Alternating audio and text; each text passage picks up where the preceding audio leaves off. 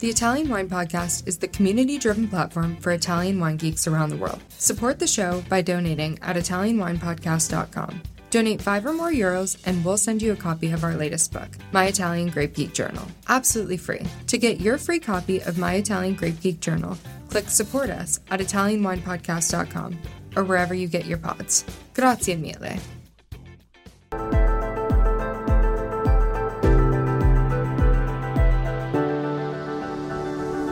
Welcome to the Italian Wine Podcast. I'm Cynthia Chaplin, and this is Voices. Every Wednesday, I will be sharing conversations with international wine industry professionals, discussing issues in diversity, equity, and inclusion through their personal experiences working in the field of wine. If you enjoy the show, please subscribe and rate our show wherever you get your pods.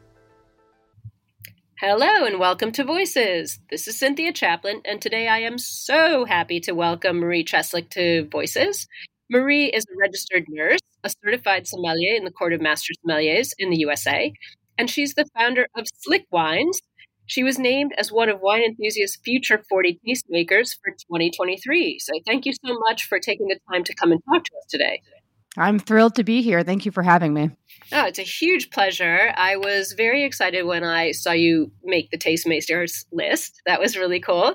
And I'm very interested in what you do. So let's get the ball rolling here. I want to help our listeners understand a bit about your backstory, which is a great one. You grew up in Milwaukee, Wisconsin, drinking Pabst Blue Ribbon beer, which always just makes me laugh.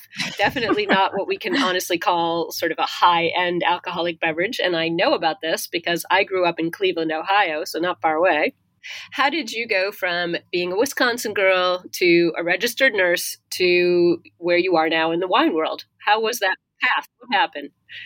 Yeah, for sure. Yeah, well, you know, Pabst Blue Ribbon has a blue ribbon, so it's worth something to somebody. I don't know who. I don't know who gave him the blue ribbon, but you know, we should start giving out blue ribbons and wine as well. But uh, so yeah, I mean, I grew up in the Midwest. Didn't really grow up drinking wine at all, and you know how this goes. It's more of a blue collar beer town in Milwaukee. But what you get with blue collar beer towns is just a very down to earth demeanor with everything, especially being in the Midwest. People are friendly and people are nice, uh, and people are also a little stuck in their ways. And there's certainly nothing wrong with that. But I think growing up and getting into wine is, yeah, sort of a contradiction from growing up in the Midwest. And growing up that way has influenced a lot of how I have pursued my career, um, whether it is through nursing or through hospitality. And now what I do with Slik Wines, it kind of just gives me this grounded demeanor with everything that I do. Because I think about talking to someone from Milwaukee or someone from Wisconsin, someone who doesn't really have any idea of whether it's the wine world or the healthcare world of there's preconceived notions of things, but I think those things have helped me in my career immensely. So, I mean, starting out in nursing was really more pragmatic than anything, and I wormed my way into wine world. You want me to dive into how I got into there? Absolutely. Yes, definitely. I mean, I've I've read your backstory, but I'm not sure everybody who's listening has. So I would love for you to dive in there because it's it's pretty fun. Yeah, absolutely. I mean, it wasn't fun at the time, but we we finally got there and we're at this point and feels good. But so, I mean, I went into nursing school because I really like people and I really like connecting with people and being a nurse seemed like a really pragmatic way of doing that. Within nursing school, I worked as a host in a restaurant part time. And it was this for anyone who lives in Chicago, it's Hub 51. And it's really just like, a downtown bro bar is the best way I can describe this, where people come in, they get rowdy, they have a good time. Uh, maybe you'd bring your mom to dinner there, but it wasn't really a place that had a you know Michelin star or James Beard Award or anything about that. But if I told myself if I liked being a host in sort of this insane downtown restaurant, that I probably would like pursuing restaurant in more of a career and more of a thoughtful way. So I graduated from nursing school. I worked as a nurse and it's it's okay. You know, I told myself if I didn't have anything else I know I wanted to do with my life, I would probably be okay with being a nurse. There's lots of different paths you can go. There's lots of different ways you can work as a nurse. So, and let's be fair, you'll always have a job. I mean, 100%. I mean, I maintain licensure just to have it because I'm like, well, if Slik blows up, you know, in the bad way, at least I'll have this ultimate backup plan, right? So, yeah, well, I'm thankful to have it. And it allows me to take more risks too because I go, well, I should just try the risky thing because, again, uh, I'll just be a Botox nurse if all of this doesn't work out, and that's fine too. Oh my God, a Botox nurse. I didn't even know there was such a thing, but of course there oh, must be. Of course. Yeah. You know, people love Botox probably as much as they love wine. And you could probably combine the two together. But that sounds terrifying. Oh my God. Well, that's why I'm there. I'm here to guide the I'm here to guide the situation. It'll be good. So I left the nursing gig in pursuit of a sort of I said, well, if I'm going to do this restaurant thing, I should go for the highest caliber. I should just go for the gold and work for a Michelin star restaurant. I ended up getting a job at a one Michelin star restaurant here in Chicago and started as a server and worked my way up to wine director. I felt like wine was a good way to make a career out of being in restaurants because I knew I didn't want to work back a house. That just wasn't my style. I like cooking. Uh, but I like cooking as a hobby. I like cooking dinner. I don't like cooking as my job. And I didn't really want to be a server forever. And so no, too right. I don't think anybody wants to be a server forever. Depending on where you are in the world, like in Europe, there are career servers, and it, but it's a whole different thing. It's a whole different culture. I felt like wine was the best way for me to go. Okay, like let's improve my skill set. Let's like add another tool to my toolbox for hospitality.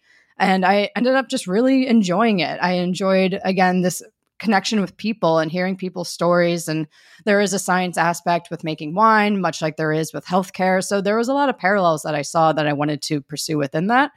Uh, and I was getting this sort of hands on trial by fire training in the Michelin star restaurant.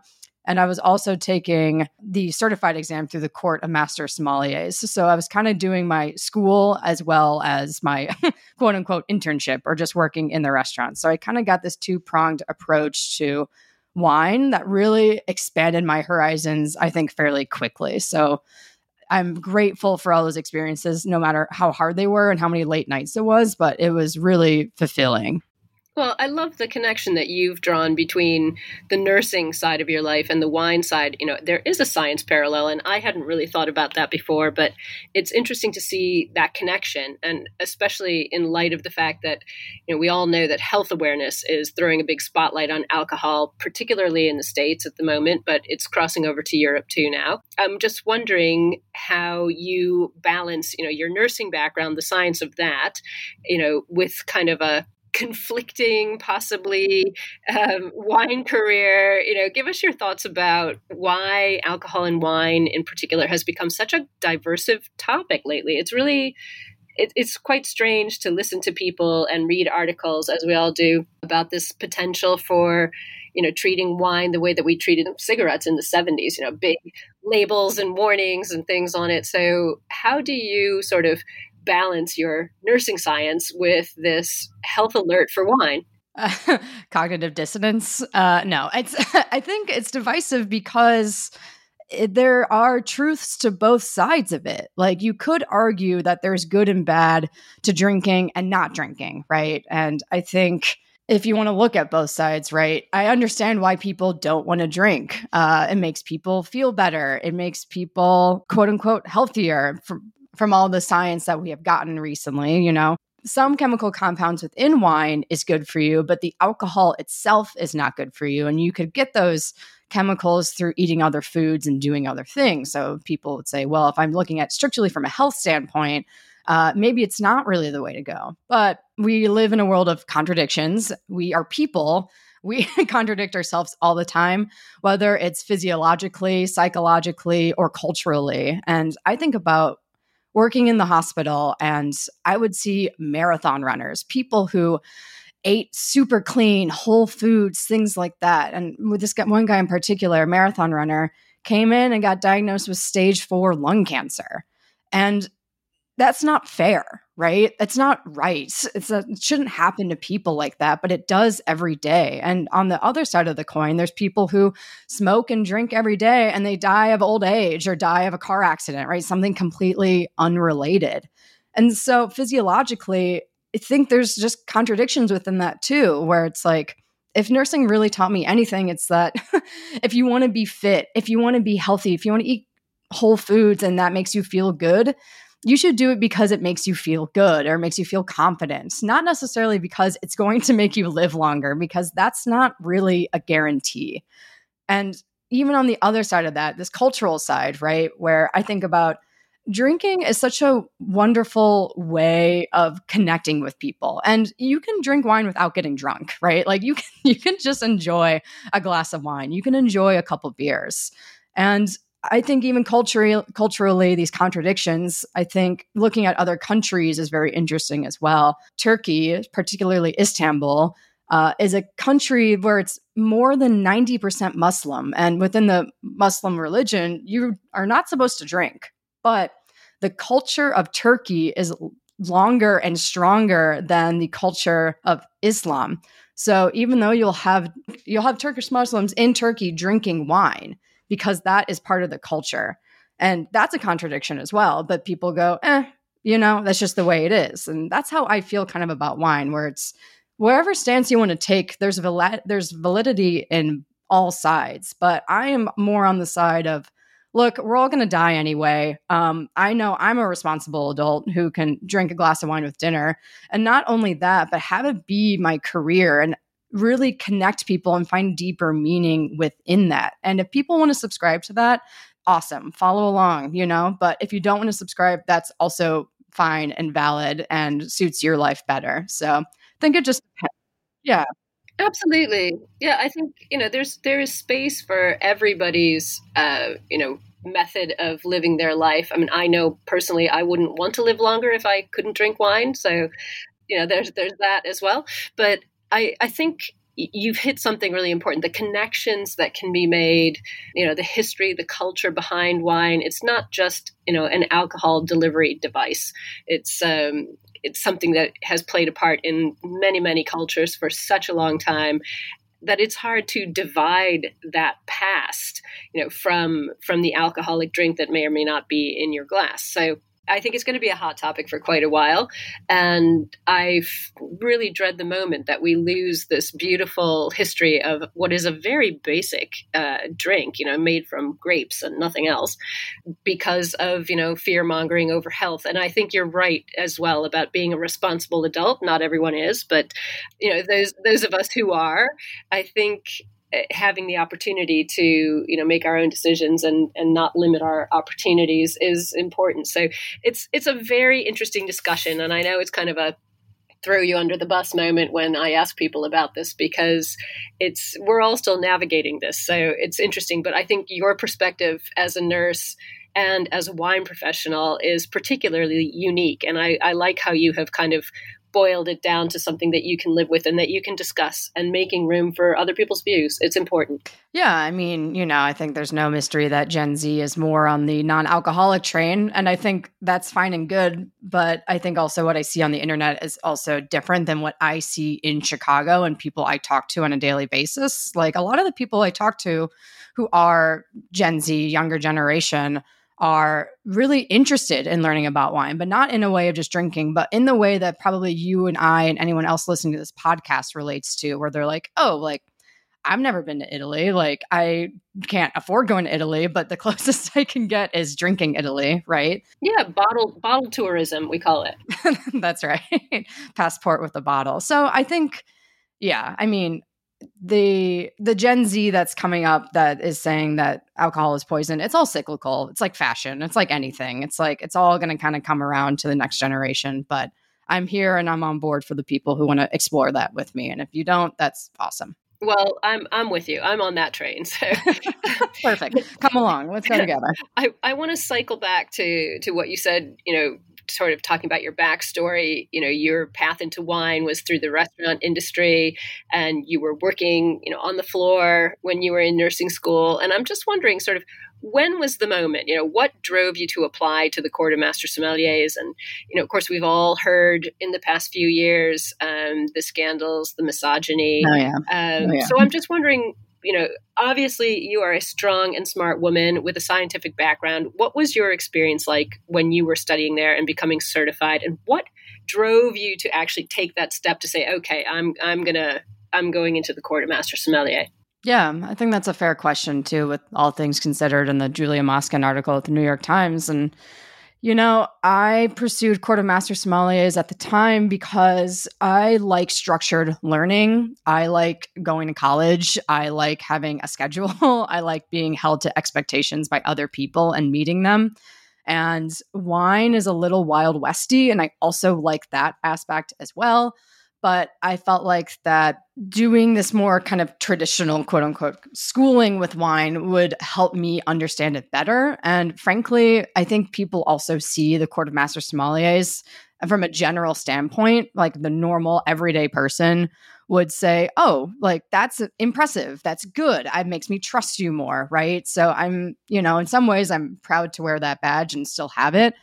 And that's what pursued me to do it. And I don't regret it at all. I think it's really helped my career a lot. And it's also helped me understand wine better and help me teach it better. There are some things within the court that are good, sort of standardized ways to look at wine. And I think that's a good jumping ground to be like, okay, this is what kind of quote unquote you're supposed to do. Now, this is what I would do instead. Right. So I'm very glad I've done that. But yeah, I mean, with what's been happening and what has has happened, and I know they're doing a lot to change it. They have Emily Wines running it now, uh, which is amazing, and she is great. And I know they're trying to do a lot to sort of fix the wrongs that have happened in the past. Um, but when I was taking Court of Master Sommeliers, this all was actively happening, but I had no idea. I was really in my own bubble, and I guess I'm grateful for that in my own ways, where the Chicago wine community is small but mighty, and everyone is pretty friendly. And I don't know if this is a Midwestern disposition type thing or just sort of the lack of pretentious wine culture in general. Uh, as opposed to maybe if I took this in Napa, right? And I'm sort of exposing myself more to like Napa winemakers. And I'm not, I'm kind of slam dunking on Napa here, but like it's just a very different world. Absolutely, absolutely. I think you know taking this level of wine course in a place that is not wine centric, you know, where that you are not surrounded by vineyards. You know, I live in Verona. I live just outside of town, so right near Valpolicella. So I understand the whole Napa scene in an Italian way. But I think doing wine courses, I did mine in London. I'm a sommelier too, and did did that in Rome as well. And it wasn't wine centric. And there's something a little bit freeing about doing a wine course that's important to you in a place that is not wine centric. I agree. And I think uh, I definitely agree with that. And I think that was really important to me pursuing it as well. Maybe if I did get more pushback, I would say this isn't for me. But because I just was surrounded by very supportive people. Um, my boss at the time, too, at the restaurant was incredibly supportive. He's really like a mentor to me.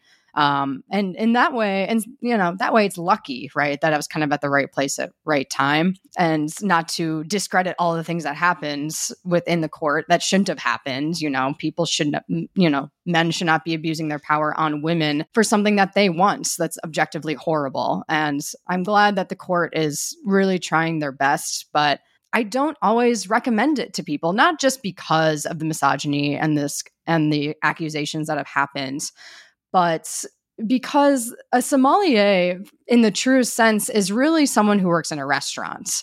And most people I interact with don't have plans on working in restaurants, don't have plans of opening a bottle of sparkling wine tableside as quietly as possible in a counterclockwise direction, right? That's not the goal for a lot of people. And so it's like, it's a little, it's very specific. And I think people look at it because it's the one we talk about the most.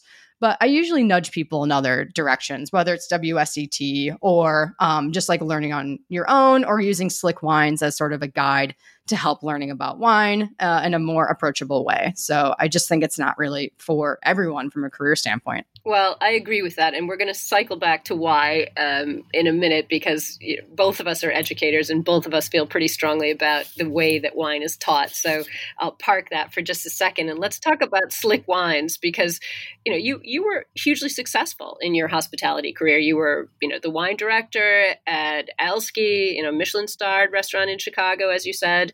Uh, you worked your way up and you sort of chucked that um, to swerve into the educational side of things. you founded Slik Wines in 2020, you know, mid COVID. So, what gave you the idea? Because it was risky time to start a new business and to chuck a career where you were doing, you know, very, very well. So, what gave you the idea and and how did you make that transition? Yeah, so you know, I was really riding high in my career right before COVID happened. Weren't we all? Weren't we all? I know how convenient for everyone to be, you know, just demolished by COVID. But, you know, this uh, clever little nursing degree thing, I go, well, like, yeah, this sucks and all the restaurants are closed, but at least I can work, you know, and at least I can do something and make money and survive and help people. Not, not, not to turn your nose up at and help people. Let's just say that. Yes, of course. I mean, that's always sort of the why else would you be a nurse if you didn't want to help people as well, too? So I guess, yeah, it's to say the quiet part out loud. Yes, I also wanted to help people during this time.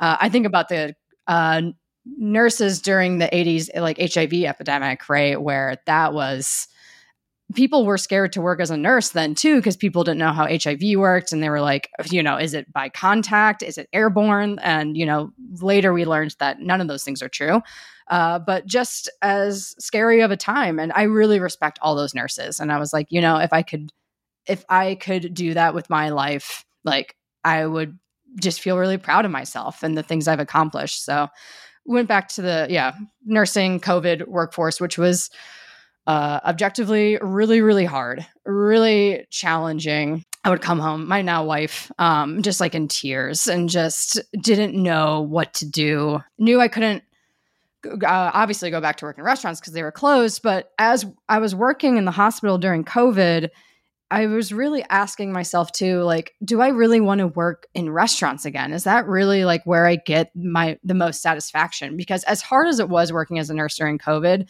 it was also incredibly fulfilling. And I, as you can tell, I'm kind of gone back and forth between like where I find value within my nursing career versus where I find value in my wine career.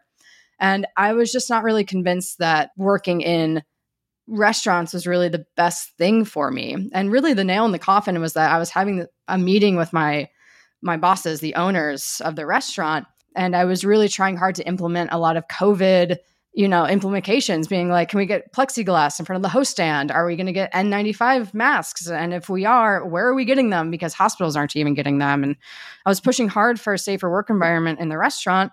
And, you know, they didn't say it out loud, but uh, they fired me because they said I wasn't happy there anymore. And I said, okay, uh, heard that, understood. so what do I do now? You know, like, do I work in another restaurant? Do I, what's my next step? And I just knew immediately, I'm like, I need to create my own path within this because I don't know how long this COVID thing is going to stick around for, but I want to continue working in wine. But uh, restaurants are obviously not a place where it is stable to do that. And so I created Slik as a way to connect with people through wine and through a very safe environment. So that's really how Slik got started. It was August of 2020 when that happened. So it's been a little more than three years now. Well, Slik is very cool. So anybody who doesn't know about Slik Wines, S L I K, from the from the second half of your surname, you need to check it out because the mission is to focus on the average everyday drinker who wants to use wine as a way to connect with people and see new places and enrich their lives. You know, all the things that you've been talking about. Obviously, the things you're passionate about, and and I am too. So, you know, you've come up with this idea. It, in a very difficult time and struck out on your own. And you're now creating this really interesting, very accessible, interactive way of getting people at the wine table, which is kind of my mantra. I want to make the longest table with as many seats as I can possibly get and get them all filled. So love that. How are how are you creating a safe space, you know, an, an accessible space for people who want to get into the wine world without being intimidated? You know, we talked about wine language can be intimidating, you know, wine lists can be intimidating. How are you making this safe space for people to really feel, you know, comfortable and to learn? Are you enjoying this podcast?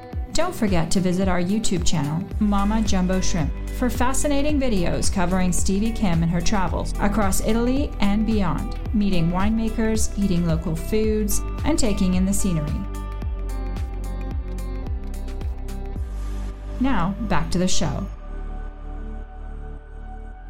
Yeah, I think that's a great question. I think that's a question that everyone is sort of asking within the wine world and answering within their own right. I think it's a very exciting time for wine right now because I think all these conversations are turning into action slowly but surely. And really, the way that I do this, everyone's going to give you a different answer, obviously, but the way I do this is very similar to um, how I worked as a nurse, where it's again so many parallels. Like, uh, diabetes can be very complicated. Uh, from a MD, from a medical doctor standpoint, you can get really into the nitty gritty. Uh, and wine is the same way. You can really get into the nitty gritty, whether it's like um, fermentation methods or clones, you know, like you can really, and they're all important. It's not negating the importance of this, uh, but I feel like people just don't care about the nitty gritty all the time, at least in my community and the people I talk to. We call it the geeky stuff here. that geeky stuff. Not everybody wants the geeky stuff. Not everyone, I would say most people don't want the geeky stuff. And I would say people like you and me and people who listen to this podcast are here for the geeky stuff. And you found that, you know, and you found your people. Oh, completely. This is Geek Central for sure. I am in the geek mecca, right? And I can feel it and it feels good. But the people I like to teach and the people I interact with the most, being Chicago based, being Midwest, and just being who I am, I would rather give you the too long didn't read, um, but in a way that doesn't do it dis- a disservice, but in a way that makes you feel like that you can understand it, and that's the first stepping stone to that, right? So again, you can get into geek zone with the uh, diabetes metaphor, but you really want to give people, okay, you now have diabetes. Welcome. Here's your really easy to read pamphlet. Um, I'm going to teach you how to take your blood glucose, and we're not going to overwhelm you. You know, we're just going to start there. And don't be scared. Don't be scared. Yeah, don't be scared. Yeah, exactly. And you're not alone. I think those two things are important no matter what you're teaching someone about. You know, I've been a teacher for a long time and telling people look you came you came to me. You either have this curiosity or in the case of diabetes you have this problem and you want some information and you want to learn and my job is to make sure you you know aren't scared and you don't feel like you're doing this on your own. So i completely agree with all of that and it's working for you like working big time. You know Slik has 26000 followers on instagram alone and sort of 90,000, almost 100,000 followers across all your other channels. So, what is it that you are doing that you think is so attractive that is working? You know how are you getting these followers? Obviously you're a nice person with a great personality and you're passionate and that's why we're talking today. But not everybody can turn their awesome personality into a booming business. So what are you doing that's working i ask myself this all the time um uh, getting myself in front of a camera and being comfortable with that. I mean, a lot of the things that I create are on a video format. I don't do a lot of writing. I mean, I write scripts out for my videos sometimes, but uh, really the video format is is king in my opinion. And so, getting in front of a camera, learning how to talk, going on podcasts, and thinking about how do I want to convey what I'm conveying um, in a way that feels genuine and approachable. And what feels genuine to me is a lot of humor and usually a lot of dark humor. Um, and I got that probably from working in the hospital because when you sit and watch people die all the time, like you can either internalize that and be like, wow, this is horrible, or you just do what every other doctor nurse does and just like just not take it so seriously and you know i'm using these extreme hospital examples because i think if you can go from one extreme of seeing these things and then you look at wine and you go, oh, psh, it's just wine. Like who cares? Like who cares? Like this is so true, and and that is a great thing to say. It's only wine. It's not brain surgery. It's not. We're not saying. I mean, I would joke that at the restaurant too. I say it's just dinner. We're not saving lives. Like it's okay if you rang in the order wrong. It's okay if you spilled wine on the table. Like it's just dinner. It's okay. And so if I can take that sort of attitude and put it in a video and just be my genuine self, which is uh, apparently entertaining because people like watching me talk about it, then I feel like that's a win because I can do what feels real to me and people get value out of that. And I can't think of really anything better in life than doing that. And Slik has allowed me to do that. Well, it's it is a great, great thing that you're creating, and I know you've got a series of books coming out under development about how to read a wine label, and I really love this concept because this is another totally intimidating thing. You know, a lot of restaurants you walk in, they hand you a wine list. It's like the size of a Bible, and it, it's it can really be off-putting. Suddenly, you you just want sparkling water, and you don't want to think about it. So you know, tell our listeners, you know, how did you come up with this concept and how are the books going to work and when are they going to be available? What's what's the deal with these books because I think a lot of people are going to be very interested. I know I am because they'll be a great teaching tool. Yeah, well, thank you. And I really feel like wine labels are the only thing that most people go off of when they're picking a bottle of wine generally in a grocery store setting when you can or a wine shop setting where you can see the label. I've worked some shifts at my friend's wine shop. I'm not really retail oriented but uh, i help out at bottles up in chicago if any of you are familiar. Um, and just having people come in and seeing how people interact in a wine purchasing setting and of course, I'm there to help, but sometimes I'll just leave people to their own devices and see what they do. And then I will ask them, I'm like, oh, have you had this? And they said, no, I just like the label. And you're like, okay. what do you like about I love the honesty. I love the honesty. Oh yeah, I mean it's great, you know, and I, I think that's wonderful and people can admit that. And I go, Well, that's great. What did you like about the label? And sometimes you're like, Oh, there's a cat on it. You're like, okay, great. That's duh. Everyone likes a cute cat on a label. And then you go, well, okay, that's kind of interesting. If like people are looking at labels and making decisions based on that, like with a little bit of education, and I think every sommelier knows this, where it's like the words on the label are the most important part, and it will tell you what the wine will taste like without even opening it. So it's like, huh, okay, like if I can take some of the stuff I learned working in retail, working in the restaurant, working, and then like taking court of master sommeliers and sort of slickify it and make a small book out of this, um, this could be a really practical tool for people to learn about. I, I equate it like doing math homework. and many of you, maybe who have done math homework, you're kind of like crying with your dad at one o'clock in the morning trying to figure out all these math problems. But the thing about math problems is that you just do the same thing over and over and over and over again until you get it. And I think reading a wine label is the same way. So it's just like, Let's have a glossary of common words, and then let's just give a ton of examples and break down what every single word means on a label. And then people will start seeing patterns and people will start understanding and go, oh, Cote de Rhone, that looks familiar. Like, let's talk more about that. Or, you know, I guess it's an Italian wine podcast, so I should use Italian examples, but it's really just trying to connect people with the visceral reaction they have when they see a wine label and go, okay, if like I can give people a little bit of a tool and a little bit of a push in one direction, people will start making decisions based on the actual words and not just like the pictures on the label. And then that makes people more confident and just gets people and people who work in, you know, restaurants or retail more excited because then they'll have better language to say, oh well i tried i tried i've never had a white wine from sicily but i love that and you go okay great like that's way more of a headway than saying like oh uh, i like i like a zippy white wine and it's like yeah that's helpful but it would be really cool if we were all a little more on the same page and closing that gap a bit so that's the goal with these books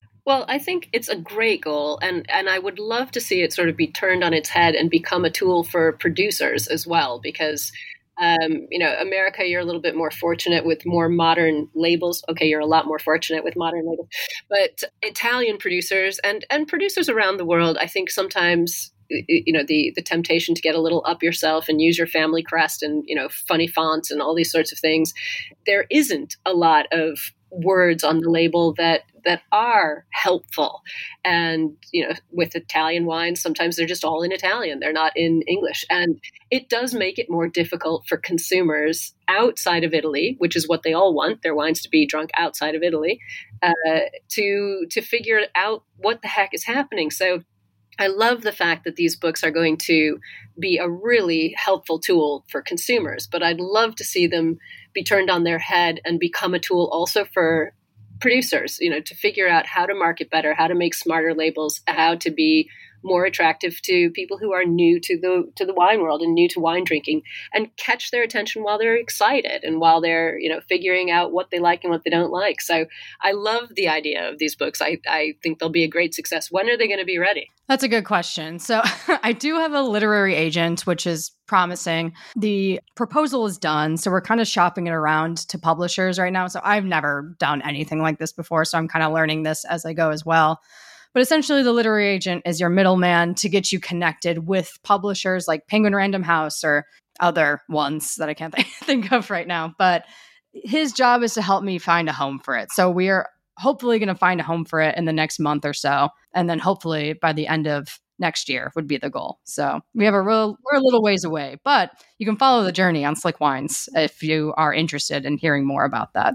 That's perfect. Um, as I said, I'm going to be talking to producers I work with about this concept. I I try now, but um, having something actually printed that makes them see that I I'm not talking nonsense will be very very useful. So yeah, I'll help validate you for sure.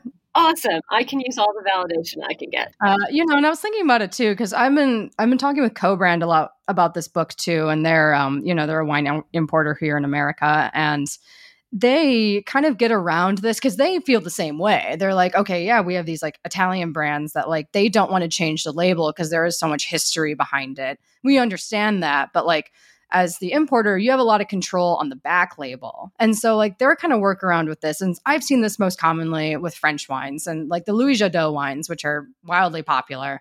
If you turn if you turn it over, at least in the American market, I don't know what it looks like in the Italian market, but they tell you very plainly, like, this is the grape, this is the region, uh, and this is what this wine will taste like. And I'm like, honestly, that's all most people really want anyway. And like, if you can't convince the winemaker to change the label for many valid reasons, it's kind of an interesting thought to go to the importer or the distributor instead and be like, look, if you really want to sell more of this wine, like, yes, I'm doing my part by trying to teach consumers, but yeah, we need to kind of close this gap a little more, particularly, yes, with Italian wines, which are notoriously intimidating. And we all know this. Completely, completely. So, well, I'm I'm wishing you all the best of luck with finding a publisher and getting those books out because we need them. We need them in our life. Tell the publishers that. Email your publisher today. Yeah.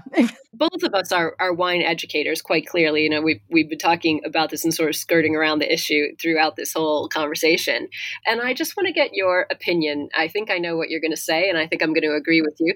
What what do you see in the future of wine education? You know, we've we've talked about you know rigid language keeping people out complicated labels keeping people out you know what direction would you like to see wine education take you know do you think conventional certificates like WSET and similar things are still relevant or useful or necessary how how do you see wine education going forward. And Slik does a lot of wine education. So I want to hear your thoughts on this. Right, definitely. I mean, I think the future is what I'm trying to do. And like this takes years to figure out, right? Like I'm year three and I'm like, I just brought on a like a strategist, like a he's a he's a cool sales marketing dude. He works for a big corporate company here in America.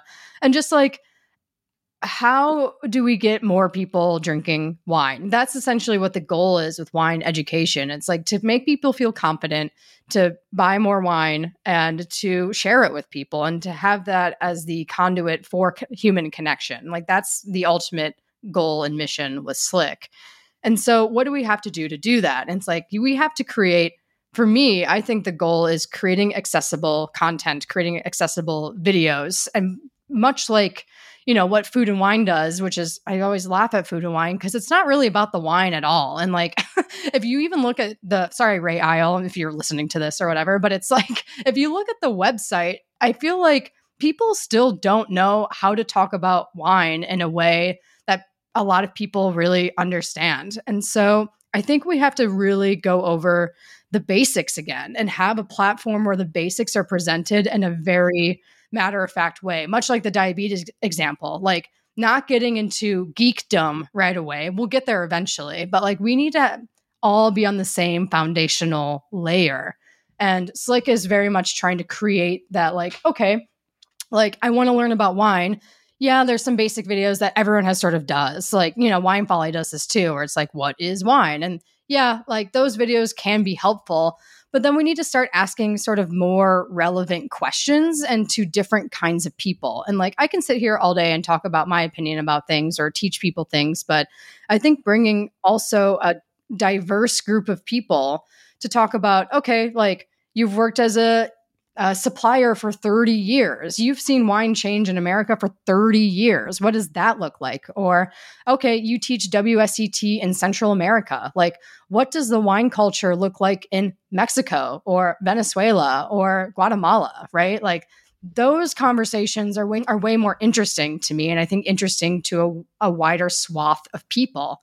So bringing in wine where it's like yes like there is some teaching involved and like yes there is a little bit of a baseline that people should know to understand the conversations a little bit better but really just connecting wine with people in a broader aspect that's not just interviewing winemakers. So that's a lot of what we're going to be doing with Slik is bringing in lots of different kinds of people. I've made a lot of connections you know working here in chicago. So we'll just have people who are sommeliers in restaurants and asking them, would you take Court of Master sommeliers? Do you think this is worth it? Right. Or working with WSET educators saying, is like passing WSET a sommelier? Does that make you a sommelier? Like, I think things that people get very confused. So if we can do this in black and white, very straightforward on a platform where it's all presented nicely, and then we can get into some cooler conversations, that's what's the stuff that really excites me. And I think is helpful. And you know, is are these conventional certifications like WSET relevant? I think it just depends on what your goal is. Like, if you want to work in wine, if you want to work for a distributor, and importer, work in restaurants, you should probably take either Court of Master Sommeliers or WSET just so you know what the heck is going on and what people are talking about but you don't need it. But I would advise to do it. But if that's not your goal, if you don't want to work in wine, I don't think you need to do any of those things. I think you could just consume free content online, go to your local wine shop, hang out, listen to your favorite wine podcast. All of these things are essentially free. And that would be much better for you. And you would get what you wanted out of it. I think that's a really good point. I mean, the the fact that people are confused, you know, what what does having a WSET diploma mean versus, you know, being certified at the Court of Master Sommelier, things like that. I think I think you're right. You've hit on a really important note there. People aren't just confused about wine; they're confused about wine people. So. Um, which makes our uphill climb even more difficult. So I'm a little more depressed now than I was when we started this conversation. Perfect. The goal of this podcast, right? And make you more depressed by the end. Perfect. Exactly. But I think what you're pointing to and, and, what we've spoken about so much throughout the conversation is getting people connected and whatever it takes to connect them whether we connect them because they're different from each other or we connect them because they're the same or however we do it is going to be what solves sort of the conundrum of of where we are in the wine world right now. So that's it's a really this has been such an interesting topic and i will let you go but i'm just going to ask you for the heck of it because this is italian wine podcast as you pointed out and we've only talked about french wines. What's your favorite italian wine? If you were going to crack open a bottle what would you have? Hmm. I haven't asked that question in a long time. I just thought I would ask you. In the spirit of like, you know, talking about Slik and like what we do, I think um the Elena Walch wines are all wonderful. Good choice. Yeah, they're all just like 20 bucks or less for all the entry level stuff. And I think it also introduces a really interesting conversation where it's like, yeah, they make a Pinot Grigio from Alto Adige. This is typical. This is classic, right? And there's something you can learn from a professional standpoint from that.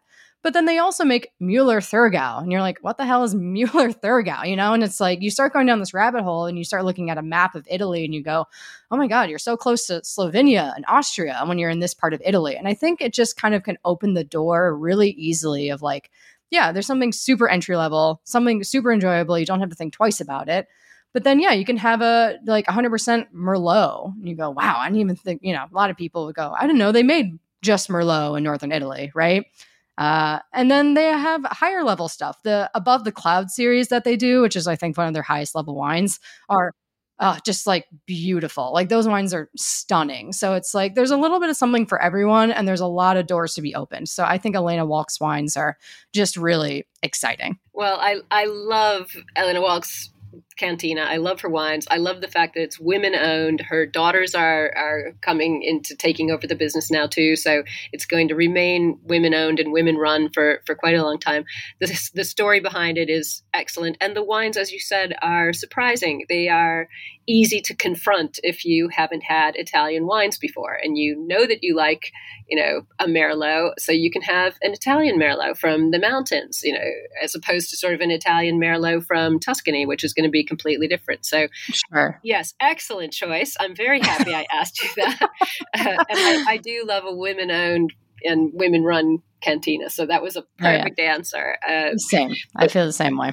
Marie, thank you so much for your time today. I really appreciate it. I think this conversation was, you know, exciting and interesting. I love your point of view and we wish you all the best with Slik.